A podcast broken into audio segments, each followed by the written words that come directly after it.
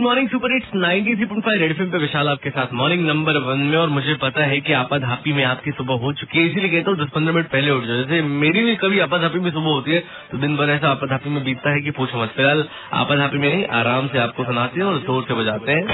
Police police police Banaras good morning Vinay बताओ मेरे भाई क्या सवाल पूछ रहे हो आज तुम? भाई Vishal good morning Banaras police में आज का मेरा सवाल ये है कि किस फ़िल्म का डायलॉग आप भूल नहीं पाते हैं? हमेशा आपकी जबान पर रहता है। ये बताने के लिए बनारस वाले मेरे साथ हैं आइए उन्हीं से पूछते हैं। जी गुड मॉर्निंग मैं रविकांत मिश्रा। वेलकम फ़िल्म का डायलॉग है जो हमेशा मेरे दिमाग में मूव करता रहता है। वो नाना पाटेकर का। इज़्ज़त है शोहरत है। इतना रुतबा है कि किसी की शहर में किसी के भी घर पे हाथ रख दूँ तो रिश्ते के लिए मना नहीं करेगा। लेकिन फिर भी उस बेचारे को रिश्ता नहीं मिलता।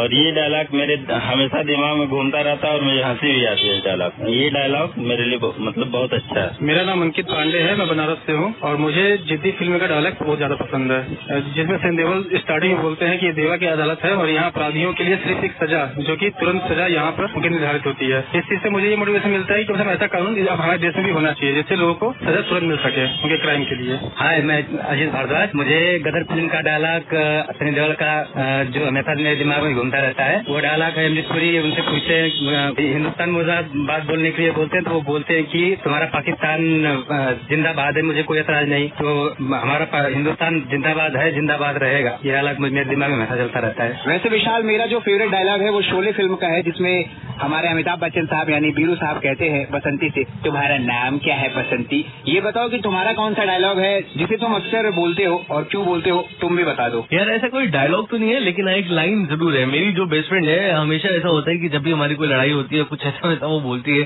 तो मैं यही कहता हूँ पीटूँगा डंडा से। मतलब ये हमारा एक पेटेंट लाइन जो है वो है तो है अब है तो क्या कर सकते हैं फ़िलहाल?